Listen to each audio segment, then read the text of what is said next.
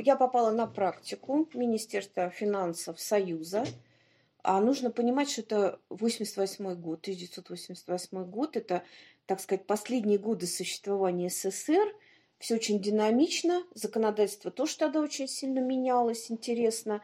И вот, это, вот эти факторы, они очень сильное на меня влияние оказали, вызвали интерес к этому предмету, к финансовому праву, бюджетному прежде всего, в первую очередь тогда к бюджетному праву.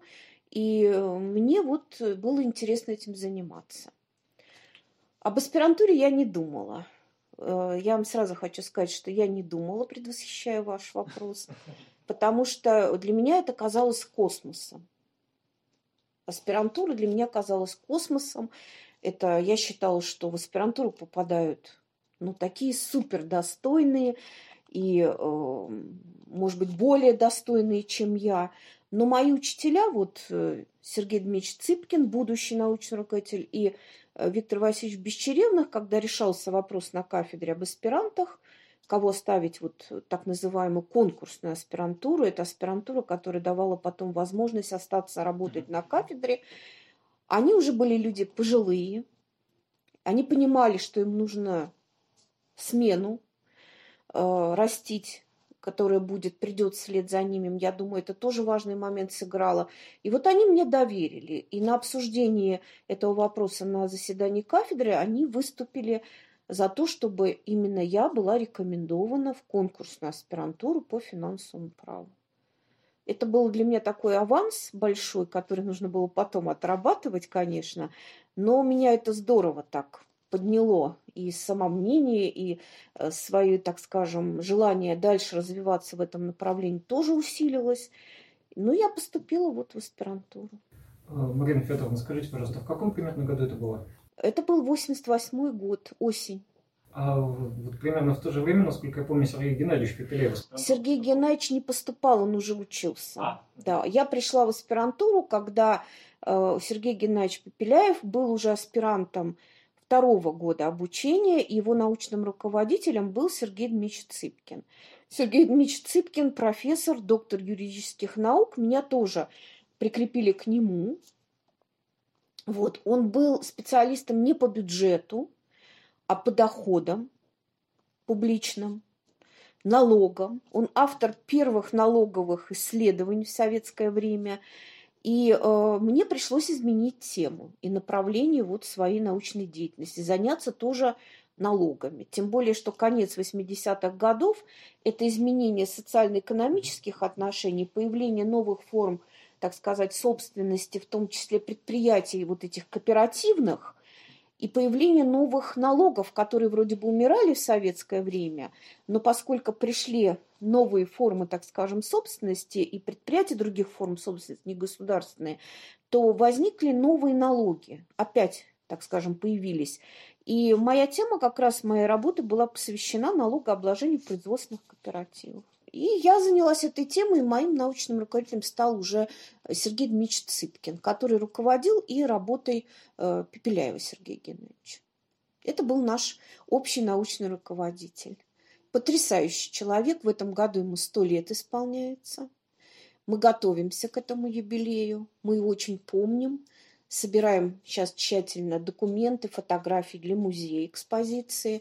Ну и, конечно, готовим, э, хотим выпустить его работы, переиздать, потому что в 1955 году, считайте, это э, сколько лет прошло, два года после смерти Сталина, он выпустил работу, которая называлась «Правовое регулирование налоговых отношений в советское время». То есть это вообще редкость. Вот эту работу мы хотим сейчас переиздать, чтобы напомнить откуда идут истоки российского налогового права. Что это не 90-е годы, не 80-е, а это 55-й год. Вот по вашему мнению, вот финансовое право, какова его такая главная идея? К чему оно прежде всего учит? А, оно учит, во-первых, финансовое право – это очень политически ангажированная напряженная отрасль права. Мне кажется, что политика очень концентрированно отражается в финансовом праве. Бюджет – это концентрированное выражение политического курса того правительства, той э, исполнительной власти, которые сейчас да, в стране. Э, налоги то же самое. Поэтому мне кажется, что финансовое право, оно тоже очень здорово воспитывает гражданскую позицию. И мы это сейчас особо наблюдаю, я среди своих даже учеников, это вопрос о том, вот я налогоплательщик, да, я там должен, я плачу налоги, а куда идут мои налоги? Вот этот интерес к, к тому, как государство расходует наши средства, к усилению контроля за этим, э, воспитание вот именно ответственного гражданина. Не просто так я заплатил, да пошли вы, откупился и все. Нет. А какие социальные услуги мне государство оказывает взамен? на то, что я заплатил, да, эм, что я получаю за это. Вот сейчас даже в Москве прошлые дни прошел там снегопад, и во многих районах там жилищники, которые не справляются с уборкой, снега вывесили объявление «Люди, выходите с лопатами, помогайте». Uh-huh, uh-huh. Вы знаете, прекрасный лозунг, и, в общем-то, надо поддерживать, но у большинства населения вопрос-то встал. А куда пошли мои налоги, которые мы так платим усиленно в бюджет города Москвы? Потому что НДФЛ – это региональный сейчас в основном, региональный с точки зрения поступления в бюджет и налог, да, он идет по месту работы граждан, то есть Москва, да, как агломерация, которая концентрирует здесь рабочую силу и эти деньги, стоит вопрос, а на что тогда тратится? Куда же ушла вся эта техника, парады, которые устраивались там предыдущие годы? То есть вот, на мой взгляд, финансовое право – это вот право, которое формирует очень жесткую, такую четкую гражданскую позицию у тех, кто занимается изучением, кто интересуется этим, потому что оно, конечно, политизировано. И вот наша задача как преподавателей уйти очень часто бывает, надо, нужно уйти от этой политики, потому что ее и так много в нашей жизни, но мы учим вас тому, как должно быть в идеале. Вот это наша задача – показать идеальное финансовое право, которое служит обществу, выражает общественные интересы – вот я бы так охарактеризовала. Широко известно, что у вас большой опыт работы и взаимодействия с иностранными коллегами, можно об этом сказать. Чем различается преподавание и вот работа в сфере финансового права в России и за рубежом?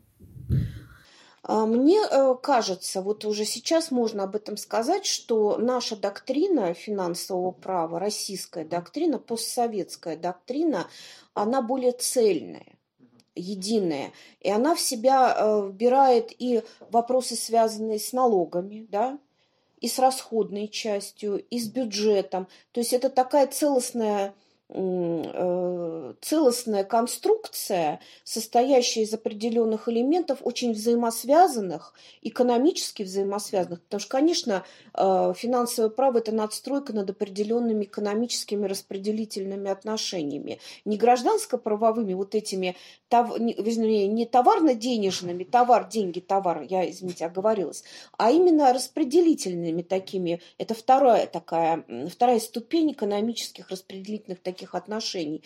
И у нас наше вот финансовое право как отрасль права, как э, наука, как учебный курс представляет себя более цельное явление.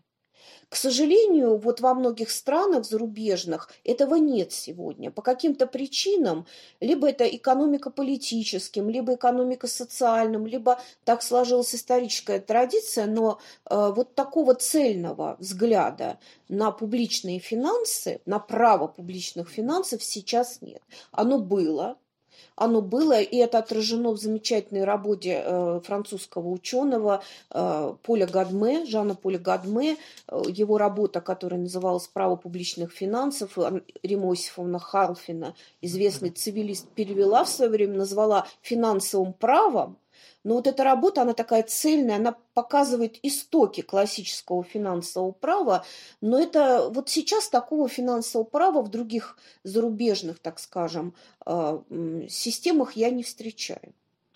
Мы пытаемся, мы, у нас была идея издать а, хорошую зарубежную работу по финансовому праву, которая была бы полезна студентам, и отражала бы вот ту теоретические подходы, концепцию финансово-правовую, которая есть сейчас, э, ну, в Европе, конечно, в Европе прежде всего, э, может быть, в США, но мы пока такой работы не нашли. То есть можно сказать, что за рубежом скорее ушли в отдельные виды налогов, а у нас это скорее как учение общего публичных расходах? А, у нас, а, значит, в Европе ушли на то, чтобы в автономное плавание ушло налоговое право, а, где-то там бюджет может быть, вопросы, связанные с денежным регулированием денежной системы, тоже непонятно, в каких отраслях рассматриваются, даже в, гражданском праве. Но некоторые институты, они сами по себе немножко изменились. Например, есть такой правовой институт, как э, государственный кредит. Вы, наверное, слышали. Это когда государство берет займы. Ему не хватает денег для покрытия дефицита бюджета. И оно использует, выпускает ценные бумаги, занимает у других государств. Э, у нас это институт финансового права, публичного права. В США настолько эти отношения трансформировались, что это стало институтом частно-правовым. Ну, потому что такие черты, такое равенство сторон, такая диспозитивность в этих отношениях, что это стало институтом фактически частного права. То есть, может быть, это повлияло на какие-то особенности, ну, в данном случае страны, вот выстраивание этих отношений тоже повлияли на эти институты. Но у нас вот так. И здесь вот мы для себя, для нас большая сейчас проблема э, как раз э, найти что-то общее в зарубежной доктрине, общее нашему направлению. Потому что мы все больше, вот наша кафедра, мы возвращаемся к истокам, того, что было еще до революции. Когда мы говорили, была кафедра законов о публичных финансах. Финансовое право само название не совсем верно отражает то, чем мы занимаемся. Мы занимаемся, конечно, правом публичных финансов. Тех финансов, которые держит в руках государство, которому нужно, нужны они для того, чтобы жить государству, содержать себя, выполнять эти функции, которые оно выполняет.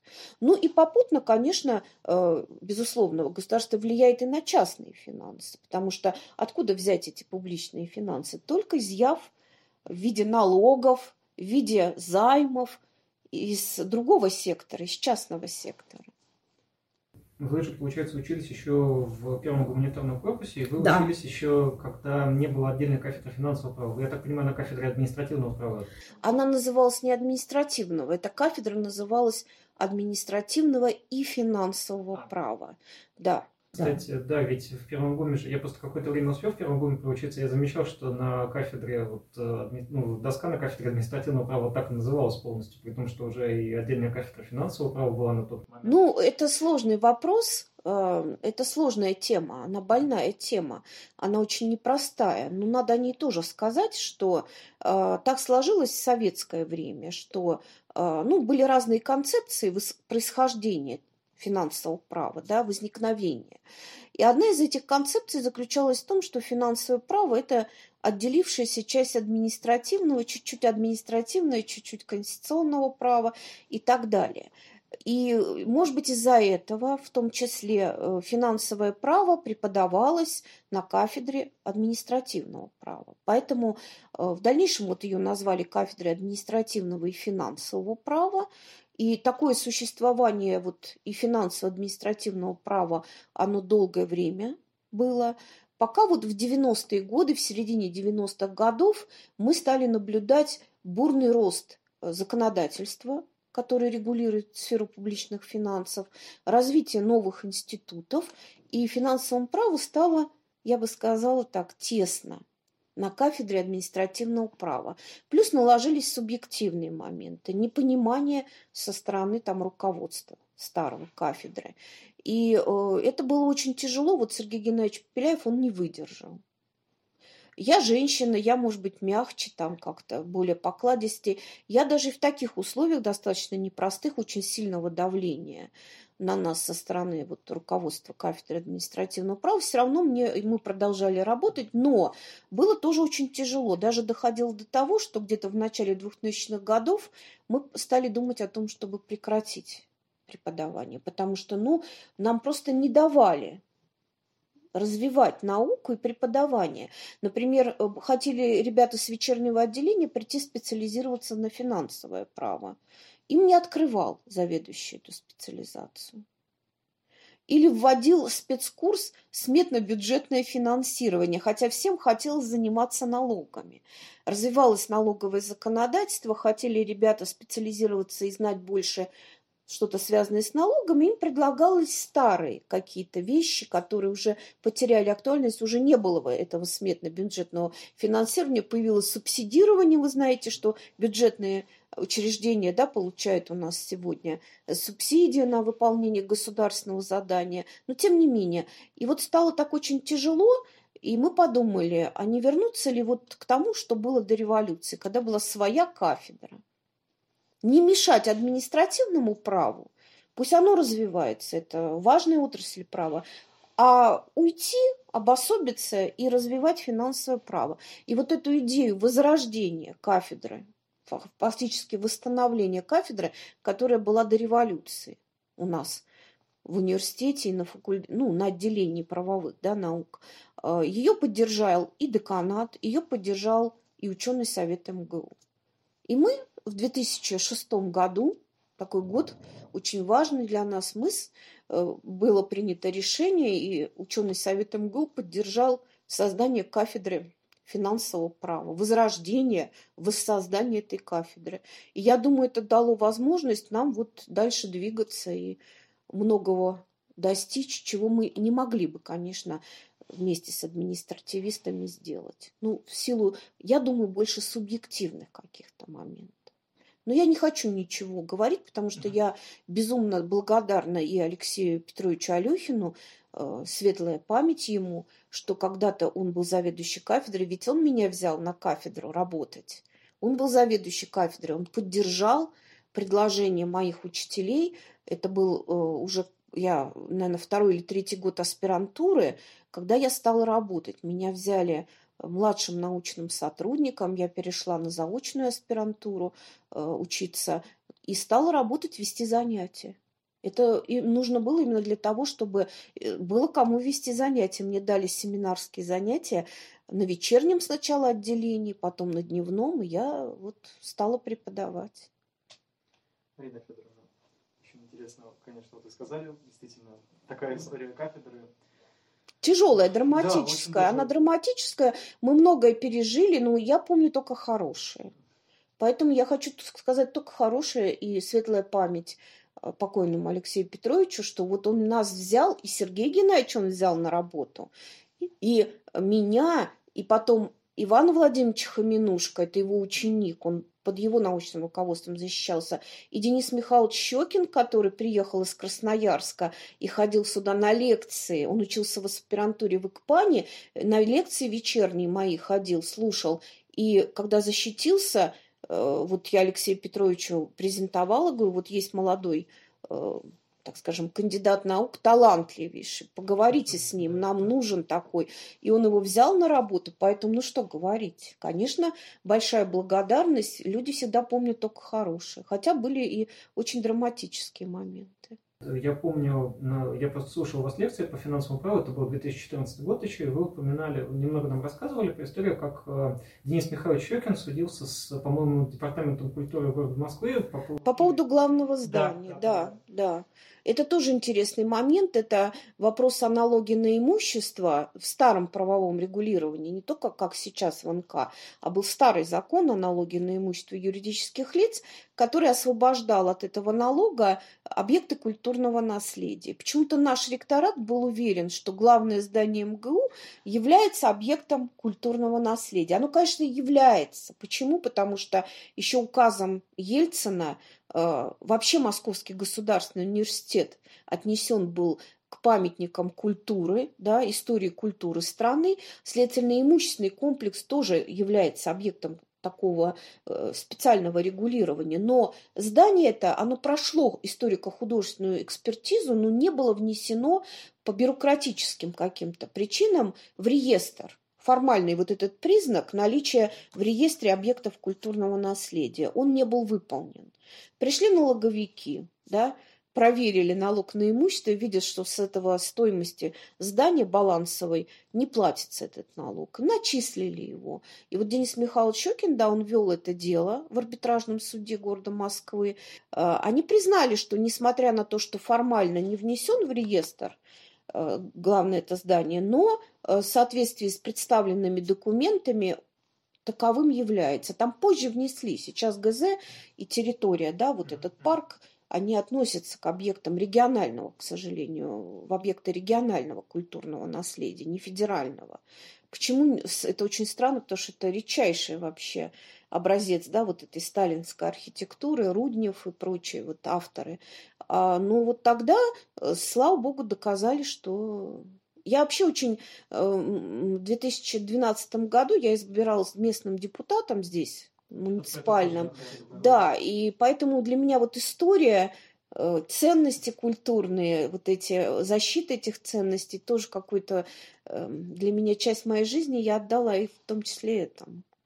И я очень рада, что мне удалось кое-что сделать. Какое, вот по вашему мнению, дело в котором мы выступали в любом качестве, показалось наиболее интересным? Я бы сказала, что это, наверное, не, не связано с моей юридической профессией, это вот э, связано больше с моей общественной жизнью или общественной деятельностью, деятельностью. Сразу скажу, что до определенного, наверное, возраста, фактически до 50-летия своего, я никогда не занималась общественной жизнью. Я не была ни комсомолкой активной, ни парти... я в партию не вступала, ни в каких не состояла там, ну как сказать, комитетах и прочих. Э, мне это было чуждо. Но, э, может быть, этому, на это повлияло. У меня умер мой папа, и я очень переживала, мне было очень тяжело. Ко мне обратились люди за помощью определенной у себя в районе, как юристу. И вдруг я вспомнила, что я читала, что такое э, генплан, что такое правила землепользования и застройки, что такое объект культурного наследия. И мне захотелось помочь этим людям. Я стала им помогать, вот писать там всевозможные обращения, жалобы. И вот так вот началась моя определенная веха в жизни, связанная с общественной работой. И вот самая моя громкая победа не моя, а наша победа. Я считаю, это то, что мы э, не дали возможность поставить на смотровой площадке Воробьевых гор памятник э, Владимиру, святому да, Владимиру. Да, да. Я считаю, что это правильно, что это огромное достижение, что мы сохранили этот вид, потому что смотровая площадка Воробьевых гор, вид с нее – это предмет охраны. Это то, что охраняется, да, и сам, сам вот этот комплекс парк МГУ, университетская площадь, вот этот комплекс зданий для меня это часть моей жизни. Кроме того, часть жизни моей, моего отца, он тоже выпускник МГУ, он на субботниках работал на строительстве здания. Представьте, страна, да, в руинах лежит, конец, э, закончена такая страшная война, нет ни ресурсов, ничего, но строится такой потрясающий дворец науки, храм науки, памятник человеческому уму, образованию. И причем тут святой Владимир, который в Москве никогда не был, да, и если бы он проснулся, как один вот историк сказал, он бы спросил, а что такое Москва? Вот. И нам очень хотелось вот сохранить это место в память о, о моем отце, о тех людях, кто строил это, кто создавал. И я думаю, то, что вот э, благодаря усилиям преподавателей МГУ, общественности, жителям Гагаринского района, э, Раменок э, удалось вот этот проект, так скажем, перенести в другое место, вот я считаю это моей главной победой.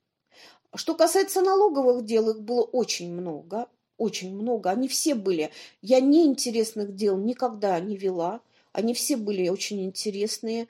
Что-то я проигрывала, что-то выигрывала. Мне и проигр... за проигранные дела тоже не стыдно. Вот. Ну а так, если вспомнить, то, э, наверное, дела, с которые мы вели вот с Сергеем Геннадьевичем Пепеляевым, с коллегами по нашей компании Пепеляев Group в Конституционном суде, это дела, связанные с применением ответственности за нарушение налогового законодательства. Это конец 90-х годов, когда действовал старый закон с драконовскими штрафами. Да, Вот. И Конституционный суд мы вели, представляли пул целый налогоплательщиков, в Конституционном суде, он признал э, вот эти нормы несоответствующими Конституции, нарушающими, чрезмерными, несоответствующим принципам привлечения к ответственности. Вот я считаю это вот одним из своих таких тоже победных больших достижений вместе с моими коллегами. А так больше, вот я еще раз говорю, мне больше, я горжусь тем, что я сделала не как юрист, как я имею в виду, как... Кстати, вот юридически мы все проиграли, все, что могли. Вот в Никулинском суде мы вели несколько дел, связанных там с застройкой. К сожалению, суды общей юрисдикции – это просто мрак. Это мрак. А, но мы выиграли, вот давя на власть нашу, мы выиграли вот эти общественные наши дела благодаря вот той поддержке населения, преподавателей, которые нам оказывали.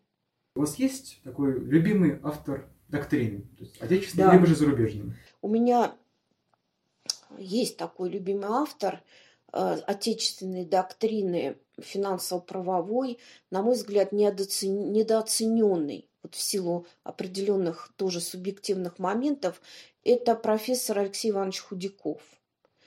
А, э, это профессор, эм, который преподавал и жил э, в Казахской ССР – до развала Советского Союза, ну, то есть в независимом Казахстане. И я думаю, вот этот момент, то, что он там, судьба его оказалась э, ну, такова, что он именно там преподавал, и на развале, вот, э, когда развалился Советский Союз, он остался в Казахстане, он продолжал э, Потом он, правда, переехал, но это уже было под конец его жизни. Он жил в Санкт-Петербурге, мы его навещали, приезжали к нему очень часто, когда были на конференциях. Вот я считаю, это мой любимый автор. А, я считаю, что на постсоветском пространстве никто так глубоко и так одновременно легко не писал про публичные финансы, как Алексей Иванович Худяков. Э, я благодарна вот Денису Михайловичу Щекину, что он несколько его работ за свой счет издал даже, потому что, ну, к сожалению, вот у Алексея Ивановича не было таких возможностей. Я благодарна его ученикам, э, которые остались в Казахстане. Э, там есть такой НИИ финансов и налогов, Евгений Порохов, профессор, который проводит ежегодно худяковские чтения на русском языке. Ведет эти чтения друг детства и э, большой друг по жизни Алексея Ивановича а, Майдан Кумарович Сулейменов. Это известный цивилист, друг Евгения Алексеевича Суханова, цивилист, но который безум, безумно и безмерно уважает финансовое право, ценит работы Худякова. И вот он ведет эти худяковские чтения – в этом году они были в формате дистанционном, э, на которых выступают, собираются ученые, в том числе из России, из Украины, из Узбекистана. То есть вот эта фигура, она объединяет э, постсоветское, я бы сказала, пространство научное. И вот для меня этот автор, вот я безумно его люблю, уважаю, люблю читать.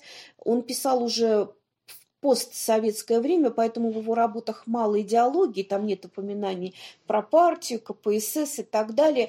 И настолько простым языком говорится об очень сложных таких институтах финансово-правовых, что я всем рекомендую, но работы эти э, издавались ограниченным тиражом его, издавались они не в Москве, и, к сожалению, вот э, не всем нашим студентам они доступны и знакомы. А у нас тоже руки не доходят. Вот лежит сверху. Нет, вот книжка его тоже лежит сверху. Мы потихонечку все это стараемся э, отцифров... ну, отцифровываем, э, на магнитные носители переносим. Вот у него налоговые правонарушения в Алмате издана книжка. Ну, изумительная работа.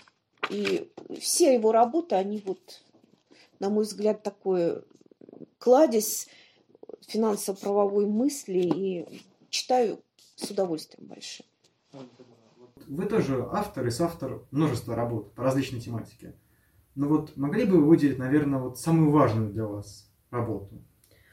Самая важная для меня работа – это участие, конечно, в учебнике по налоговому праву, э, даже не в том, который вот последний такой красивый, изданный шикарно, Альпини Паблишер, под редакцией Сергея Геннадьевича Пепеляева, а мы издавали еще где-то в середине 90-х годов, один, один из первых был учебников по финансовому, ой, по налоговому, извините, праву, я была там с автором.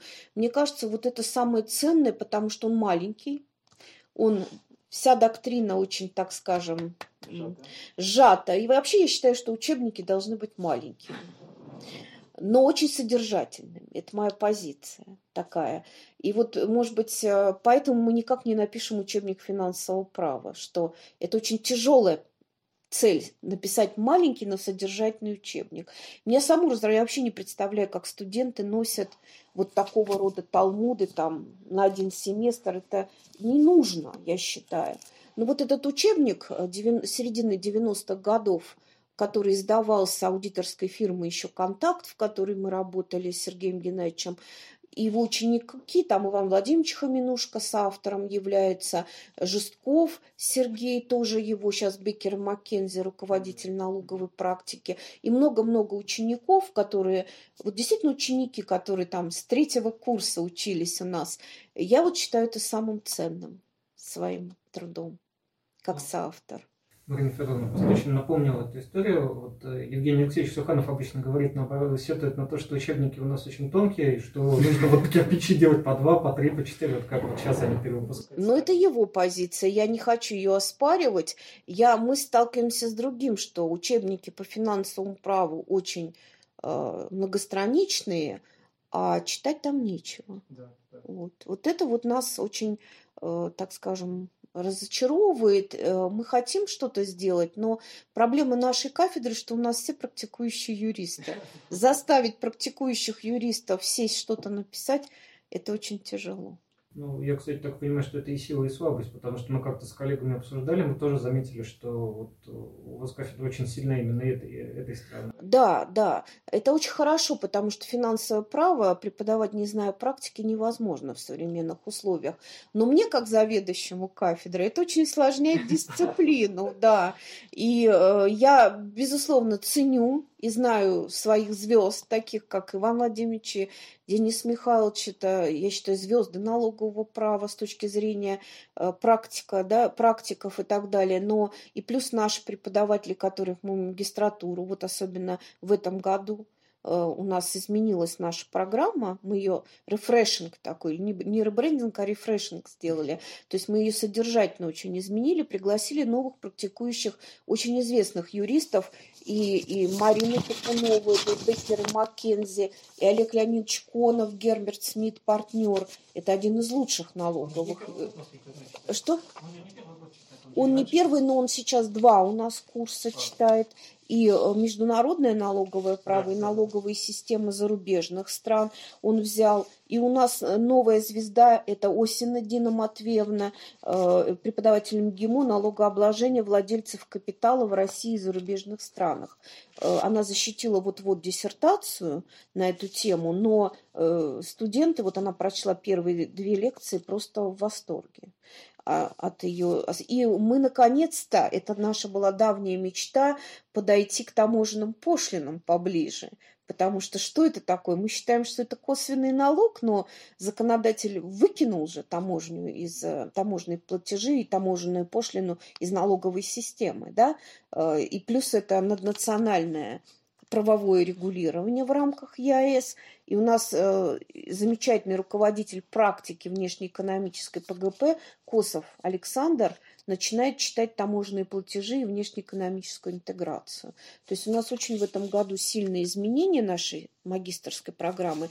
А я должна все это свести к сожалению, как э, заведующий кафедрой, я вынуждена заниматься административной работой. Это самое тяжелое. Это чтобы вот эти преподаватели свести их в одном месте, чтобы им сделать удобное расписание, э, и чтобы мои кадровые тоже, так скажем, штатные преподаватели, практикующие, получили нормальное расписание, это ну, тяжелая задача.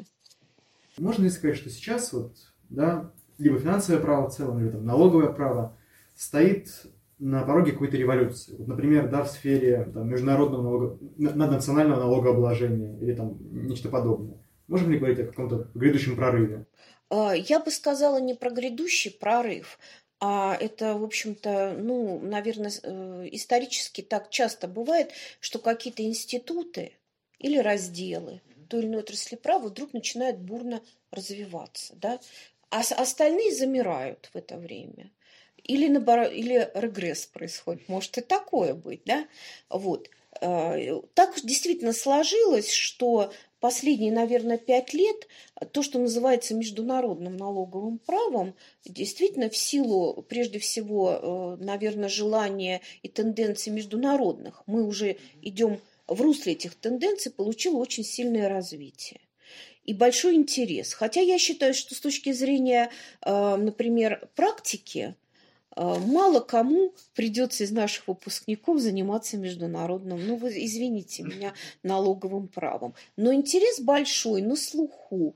Поэтому мы стараемся, чтобы, конечно, наши выпускники, вот магистратура – это более практикоориентированное уже направление да, обучения, чтобы наши выпускники на рынке трудовом рынке профессиональном имели преимущество, да, и вот чтобы это преимущество, вот оно представлено этими курсами, которые мы даем, вводим в программу и даем возможность послушать. Но я такая уже мудрый, старый человек, уже мудрый, я вам еще раз хочу сказать, что э, из наших там 20 выпускников только два будут заниматься международным налоговым правом, остальным придется заниматься налоговым контролем взаимодействием с отечественными органами контролирующими. Это тоже очень важное направление сегодня, э, которое бурно тоже развивается, куда пришел приходит цифровизация, вот та пресловутая, да, или как его называют это сейчас, цифра, цифра, да, да? и э, то, что происходит в этой сфере, оно развивается не хуже, чем международное налогообложение. Я вообще, честно сказать, э, помню времена, когда налоговиками становились люди, не имеющие вообще образования профильного. Сейчас мы во главе Федеральной налоговой службы видим молодого профессионала, выпускника юридического факультета. Даниил Егоров, он юрист, вы послушайте, как он выступает, да, какие, какими знаниями этот человек обладает. И для меня это большая гордость. Я горжусь своей страной, что у нас во главе Федеральной налоговой службы поставлен вот такой технократ, юрист, технократ-юрист. И у нас тоже задача такая, что мы стараемся, у нас очень многие дипломные работы в магистратуре посвящены вот этим новым меняющимся реалиям в сфере финансового контроля. Мы об этом тоже не забываем. Это не так популярно. Все хотят быть э, на стороне как бы защиты налогоплательщика. Это правильно. Но надо встать и на сторону государства и посмотреть вот эти новые формы, да, автоматизированные, которые повсеместно внедряются, которые позволяют уже как бы большому брату наблюдать, что маленький налогоплательщик в это время делает, как он пытается там, э, так скажем, химичить. Зайдите в ресторан, получите вот чек да, или в магазин, и вы можете просканировать, по, по QR-коду и посмотреть, как вот в этой системе, которая сегодня следит за НДС, прошли эти операции. Это большой, в общем, прогресс огромный. И мне тут направление тоже очень интересно. Мы проводили круглый стол у себя на кафедре, приглашение Даниила Егорова, еще когда он не возглавлял Э, до того, как Мишустин ушел вот в правительство. И я вот послушав, э, поняла, что все-таки нам надо думать и готовить кадры не только для адвокатской части, но и для э, вот государственного аппарата, для налоговых органов, потому что это тоже перспективно, это тоже интересно. Во-первых, можете ли вы сказать, э, как изменилось, изменились за эти годы, изменилась за эти годы налоговая служба? Потому что я-то ее застал уже после того, как Михаил Владимирович стал главой ФНС, а потом уже премьер-министром. Я слышал от старших коллег очень разные истории про то, как налоговая ну, до 2010 года жила. А налоговики стали агрессивнее, у них стало больше возможностей они получили эти возможности, да, и с точки зрения технического оснащения, и с точки зрения методического сопровождения, вот. И, э, ну, я вам сразу скажу, вот когда мы начинали свою деятельность в 90-х годах, э, эта деятельность, она, э, у нее была еще такая идеологическая платформа у нас. Вот Теория естественных прав человека и гражданина. Да? да, мы обязаны платить налоги, но у нас же есть свои права, пользоваться льготами, э, так, чтобы, в общем-то, соблюдалось со стороны налоговых органов э, налоговое законодательство. То есть мы всегда были на стороне слабого. Вот Сергей Геннадьевич всегда говорил, в налоговых отношениях государство всегда сильнее. Ну, действительно так. Давайте защищать слабого налогоплательщика. Но сегодня, не сегодня, а какое-то время, может быть, назад э, возник такой паритет определенный. Налогоплательщики тоже перестали быть слабыми. В их распоряжении оказались инструменты, возможности ухода да, э, сокращения налоговых обязательств и так далее. Но э, вот здесь я соглашусь с Денисом Михайловичем Щекиным, который говорит о том, что, э, э, э, так скажем, социология нам показывает, что стареющее, дряхлеющее население стран Европы, нашей страны, для того, чтобы э, содержать пенсионеров, Э, тратить там на поддержание той, той же медицины бесплатно, государству нужны огромные деньги. Даже под пандемия, да. Вы знаете, за счет чего были обеспечены меры э, летом вот этой поддержки в пандемии, затраты, выплаты э, врачам, работающим в красных зонах и так далее. Ну, Слышали? Ну, Нет? Я, я помню, что вот как раз весной были совещания с э, Белоусовым, с помощником премьер-министра по этому поводу. Там же Продали акции Сбербанка. А, да, да. Были проданы акции Сбербанка. То есть возник дефицит бюджета, разрыв между доходной и расходной частью, а у нас есть источники да, финансирования дефицита бюджета, в том числе возможность продачи федерального имущества. Вот ценные бумаги были проданы. Да. Государству нужны деньги. Государству нужно выплачивать пенсии, государство растет огромная социальная нагрузка на бюджет. Еще раз говорю, Почему у нас э, нет прироста надлежащего, прироста населения, население дряхлеет, и государство будет биться за доходы.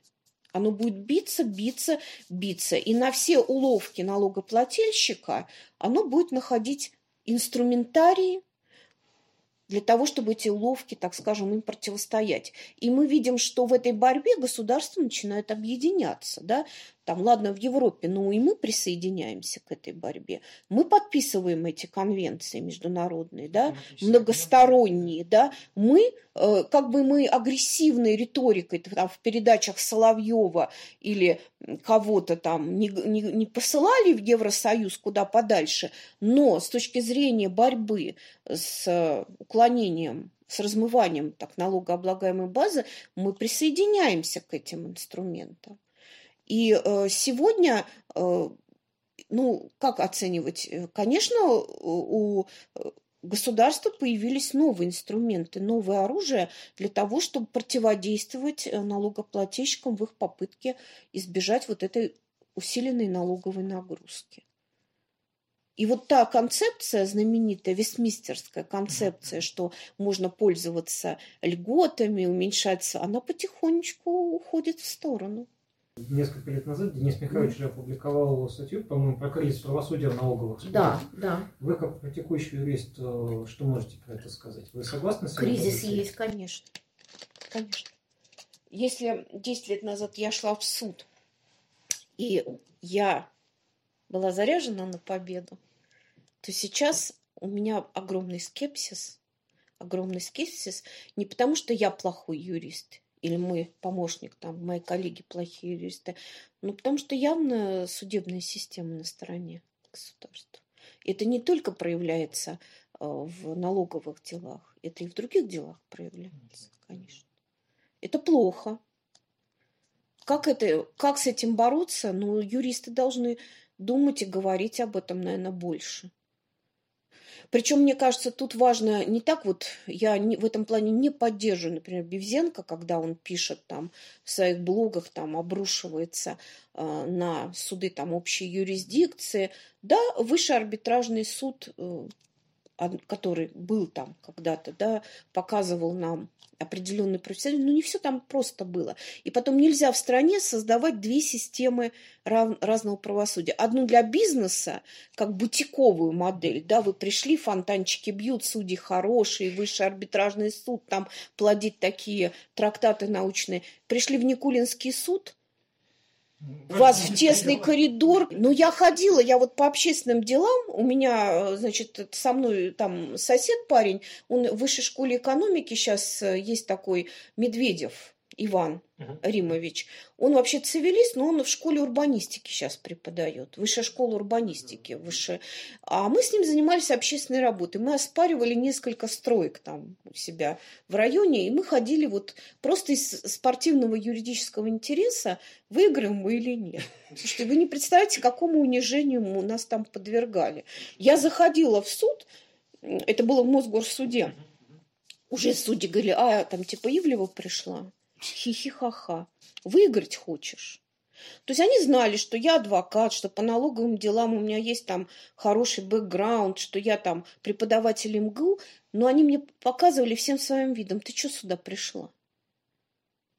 Это такое было унижение, я даже не ожидала. Почему так? Но я думаю, потому что, давайте вспомним, много ли ваших однокурсников пошли работать судьями? Есть ли среди ваших близких, учившихся с вами здесь, на Ирфаке, ребят, те, кто стали судьями? Ну, мне проще сказать, да, я вот тоже что-то не могу вспомнить. Нет, да. нет. И я среди своих выпускников, последний судья из моих выпускников, это где-то 2000, наверное, второй или третий год.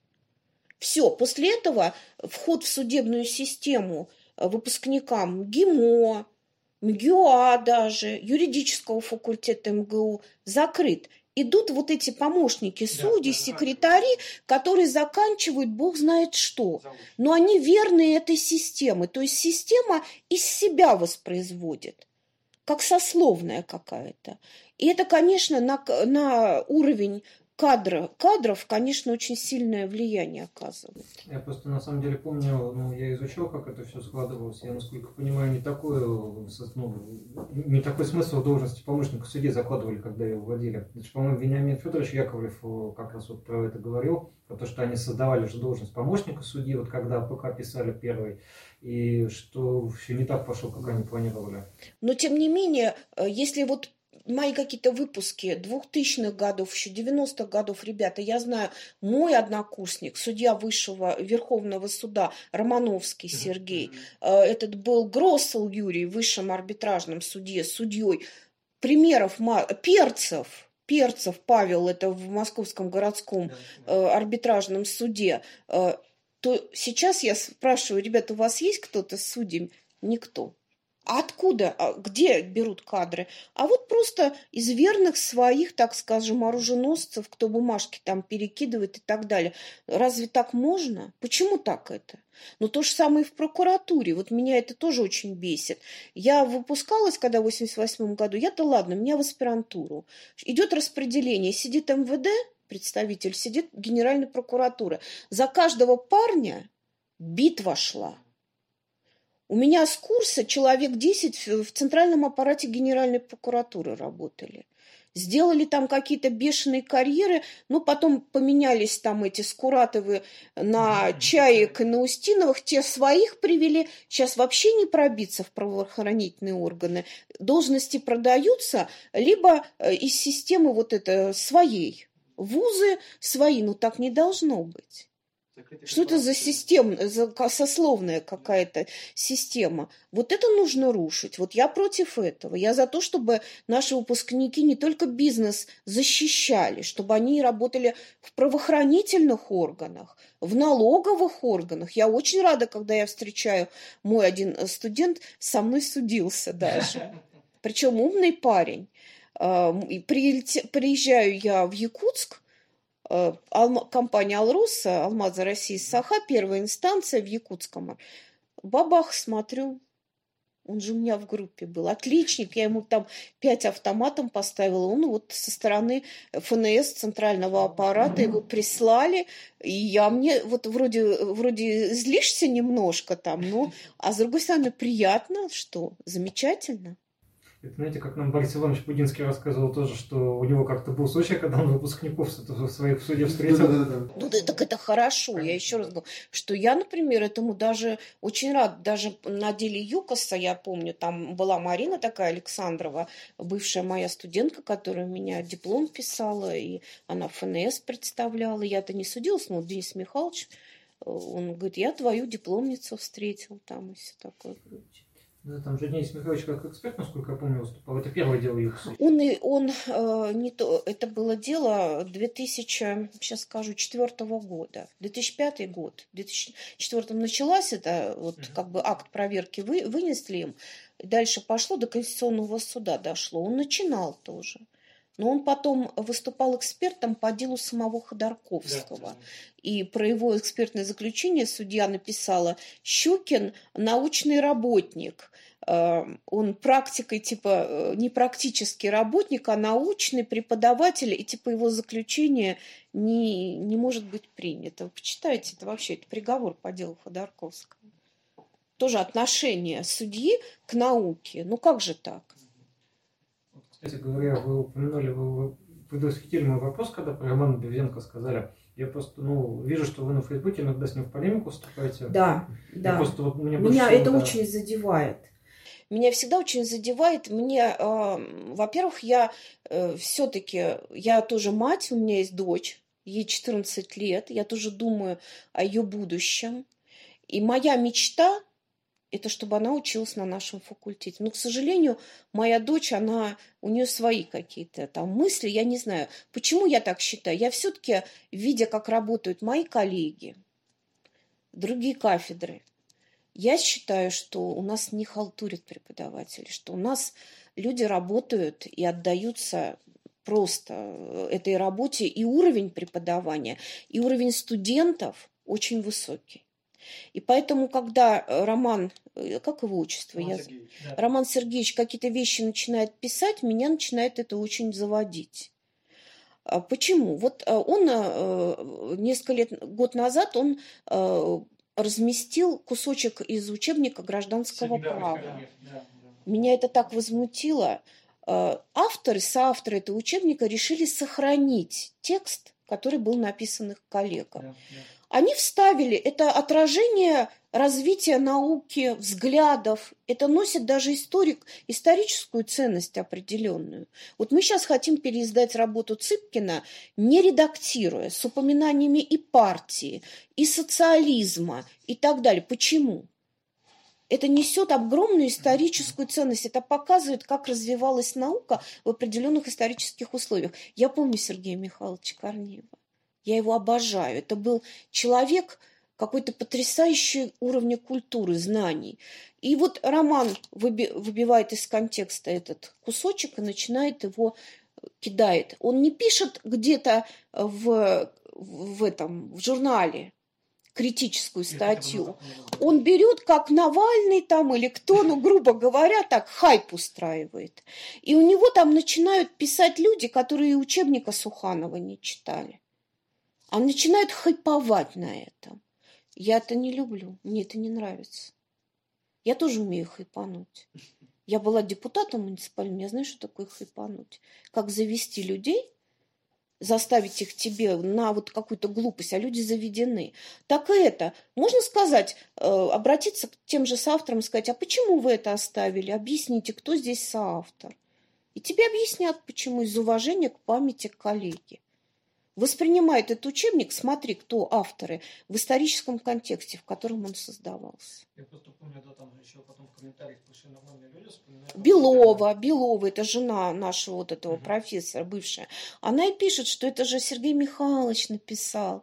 Ну что же вы его тут это насмех? Это же, это да, да, ему 98 лет бы исполнилось в этом году. То есть это старейший преподаватель, кто только к этой теме подступил. Там это защита моральный ущерб, что ли, или что там, да, что-то, да, что-то такое было, да, вот. И я вот, я такие вещи не люблю. Если, ну, нас так учили, нам говорили, если вы не согласны, напишите статью в журнале и напишите, что вы не согласны. А тебе в Фейсбуке никто не ответит. Ни Суханов не читает Фейсбук. И я вижу в нем такую ревность, вот он очень часто, он не трогает ни МГЮА, он не трогает ни там какие-то другие. Он все время Суханова пытается укусить, укусить, укусить.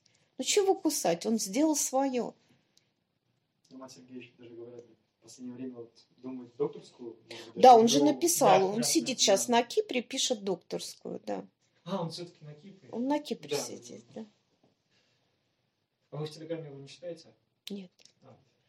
А. Я... Да. Надо подписаться. Я... Мне дочь недавно только Телеграм и я просто, когда он начинает, вот мне он пишет, мне обидно за МГУ. А что обидно?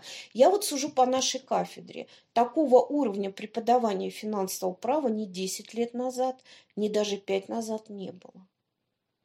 То есть я вам хочу сказать, что есть... Я не, я не отвечаю за другие кафедры, да, но за свою кафедру я отвечаю, что люди вкалывают, что люди вкладывают своих учеников. Вот я сижу сейчас, смотрю темы выпускных, магистрских работ.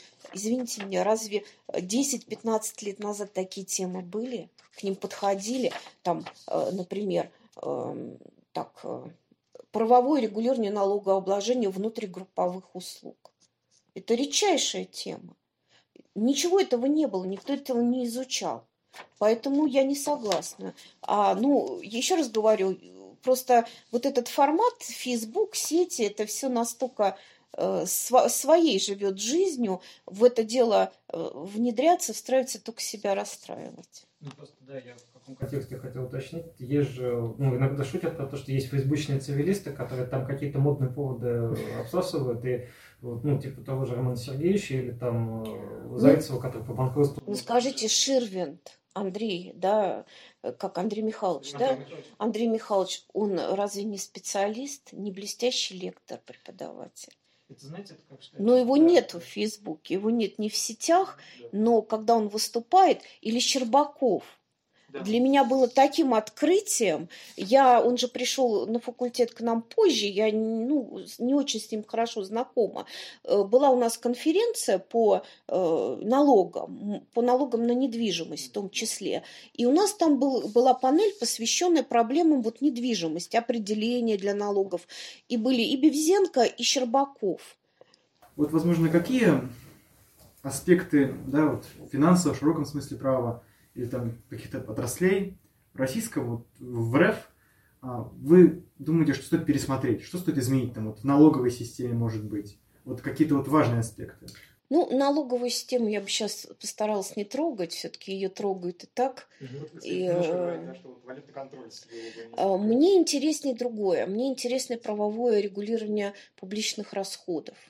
Мне кажется, что вот именно в, этой, э, в этом направлении, вот в институтах, э, связанных с публичными расходами, сегодня нет порядка, сегодня нет ясности, нет цельности. И э, это приводит в том числе к тому, что вопросы, связанные с расходами государства, становятся очень политизированными, и э, э наше общество ведется на вот э, спекуляции на этой теме, да, и в том числе, еще раз говорю, потому что само правовое регулирование э, государственных и муниципальных расходов, оно, э, это было сделано, может быть, сознательно. В начале 2000-х годов, вот реформа бюджетная 2004 года, она привела к тому, что мы с вами, общество, граждане, потеряли контроль за этими расходами. Поэтому мы возбуждаемся на всякие вот эти вещи, связанные э, с публикациями и фильмов, и э, так, там, ну, не хочу я уходить в политику, еще раз говорю, на эту тему, но это очень политизирует общество, и поэтому задача государства э, оно не хочет это делать, ему это невыгодно. Государству, конечно, выгодно, чтобы не было вот в мутной воде э, лучше, да, там свои какие-то темные дела делать, но общество должно быть заинтересовано и должно добиться того, в том числе через институты представительной власти, чтобы э, правовое регулирование расходов э, было изменено, чтобы были разработаны и закреплены в бюджетном законодательстве новые институты, регулирующие расходование бюджетов, государственных внебюджетных фондов, позволяющие нам видеть, на что, как говорил Озеров, Иван Христофорович, наш профессор дореволюционный, у него была работа 2013 э, начала 20 века, на что в России тратятся народные деньги. Вот э, мне кажется, сейчас это очень важная с точки зрения и политики, и дальнейшего нашего общественного развития вопрос, на что в России тратятся народные деньги. Финансовое право должно закрепить вот такого рода институты, позволяющие нам следить за этим. Потому что сегодня, вот э, пример вам города Москвы, самый жирующий, э, богатый, жирный регион нашей страны. Да? Бюджет, нет такого другого бюджета регионального в нашей стране. На что, вы знаете, тратятся московские деньги? Госпрограммы с красивым названием «Транспорт», «Здравоохранение», «Образование». Но когда вы открываете эти госпрограммы, вы видите, что э, под здравоохранением там понимаются затраты украшательского характера. Там, э, скажем, мониторчики поставили в поликлинике, а может быть лучше зарплату врачам поднять, да?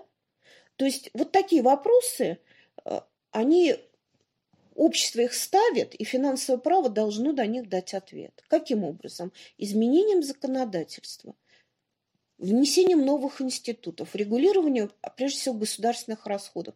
Какие формы правовые должны быть понятные, позволяющие и общественный, и парламентский контроль э, осуществлять. Кстати, вот в этом году у нас выборы в Государственную Думу.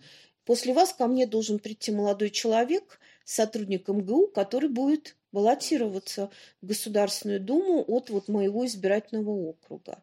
Это доцент, он доцент, по-моему, меха, мехмат это или механико-математический, да, у нас факультет? Да, да. да. доцент мехмата Миша Лобанов такой. А я знаю, да, да, да. Вот он напросился ко мне на встречу хочет посоветоваться, я ему помогаю, поддерживаю. Я считаю, что парламент – это место для дискуссии, и должна там быть оппозиция представлена, нормальная, не такая вот, как сегодня показали там Жириновского, утром показали в какой-то новостной передаче Жириновского, там Зюганова, Миронова, ребят, ну это смех. Ну, это просто карикатура какая-то. Поэтому будущее за вами. Занимайтесь политикой. Идите в политику. Но политика – это не только выйти, чтобы вам дубинкой по голове дали и в СИЗО замкнули. Вот Миша, он реально человек занимается политикой. Он добивается каких-то вопросов, связанных с повышением заработной платы преподавателям, там, еще что-то. Вот я считаю, что это тоже очень важно. Это как раз помню его, да, по вот этой деятельности, это в начале десятых он, по-моему, начал этим Ну вот когда э, я тоже начала заниматься обществом, первое, что вот мы там тоже парк не давали застроить, и мы делали субботник. Мы на месте еще там тысячу деревьев посадили. И Миша приходил, он привел нам даже каких-то орнитолога, биолога из МГУ, чтобы мы вот могли это описание сделать этой территории, что она действительно обладает ценностью природной. И мы добились статуса. Кстати, не, совсем для интервью вопрос, скорее для контекста. А в 2019 году в выборах Мосгордумы вы нет, я не участвовал. Я вообще как бы, э, у меня дома э, сказали, что либо семья, либо общественная. Я вам скажу, это очень тяжелая вещь. Э, на последних там слушаниях публичных мы пошли в 2017 году, нас даже пытались избить. То есть это э, все очень э, не так просто. Это надо обладать железными нервами и прочее. И мне вот дома сказали, либо ты сидишь, ну, работаешь в университете, либо э, занимаешься этой общественной работой. Она просто стала даже опасной. Но, тем не менее, у меня вот реноме осталось определенное ко мне очень уважительно относится и даже Единая Россия, там ну, которая вот со мной была в депутатах, они там тоже некоторые люди дальше избирались в местный совет, и ко мне постоянно обращаются за помощью, и я не участвовала. И, если честно, я была против вот этой дамы, которая избралась у нас такая Янгалычева Екатерина, потому что кроме популизма я ничего не верю, не вижу. А я считаю, что нужно работой заниматься. То есть э, Мосгос, Мосгордума – это политический орган, в котором надо вести какую-то работу законодательную. А если ты все время себя демонстрируешь, как я, вот оппозиционер, и всем плюешь и оскорбляешь, с тобой никто не будет. Тебя не введут ни в комитеты, ничего когда я была депутатом, я когда пришла, со мной никто не хотел говорить. Все тоже там от Единой России, главврач, директора школ, там староста церковная была, строится Гринища. На меня смотрели как на это, чему, чему какую-то избрали. Это... А потом я говорю, товарищ, ну вот есть закон, по этому закону мы не имеем права согласовывать платные парковки. Это не наше полномочия. Вот вы завтра выйдете, вам скажут ваши жители, а почему вы согласовали эти платные парковки? Вам нечего будет ответить. Я говорю, давайте не будем голосовать вообще этот вопрос. И вот каждый раз я там ссылалась на закон, уважительно с людьми разговаривала, не как Бевзенко там, который пишет. Нет, нет, надо всегда даже с противником находить, я же привыкла в судах, да, вот с налоговой, я же не говорю вам, мерзавцы там, вы такие сики. Я всегда говорю, коллеги, где ваши там доказательства? Так и здесь. И у меня сложились такие хорошие отношения, даже вот с единой этой Россией, что я говорю, до сих пор мне бывший там председатель Единорос, как только какая-то проблема, мне звонит и консультируется. Как с меня взятку требовали, я уж не рассказываю, вот этот высший арбитраж, как мне звонили посредники, когда у нас дело доходило по Марсу, мы вели по льготам иностранным инвесторам Московской области, были налоговые льготы. И мне звонят там через посредника, не хотите встретиться, ваше дело там в президиуме? Я говорю, нет, нет. Потому что у Пепеляева всегда была позиция никаких договорных Конечно, дел. Да. Иначе фирма теряет полностью свое реноме, и вас считают только не сунами. Вот и все. Я говорю, нет, если вам что-то нужно, звоните, я говорю, Сергею Геннадьевичу, с ним договаривайтесь. Вот так вот.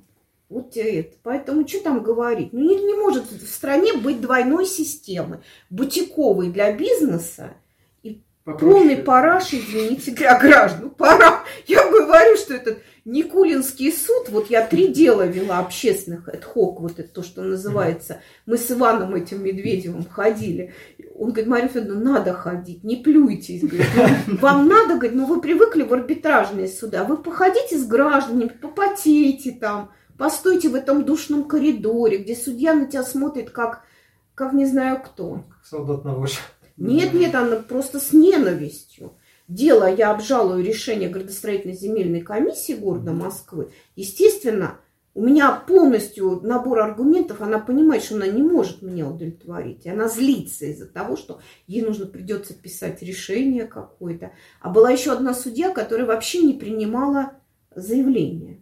У нас там один мужчина в Раменках есть, он работал в судебном департаменте при Верховном суде, ну, на пенсии. И вот когда застраивать парк ходи, хотели, он подавал все время заявление в суд Никулинский об обжаловании вот решения ГЗК о выделении там, земельного участка и так далее.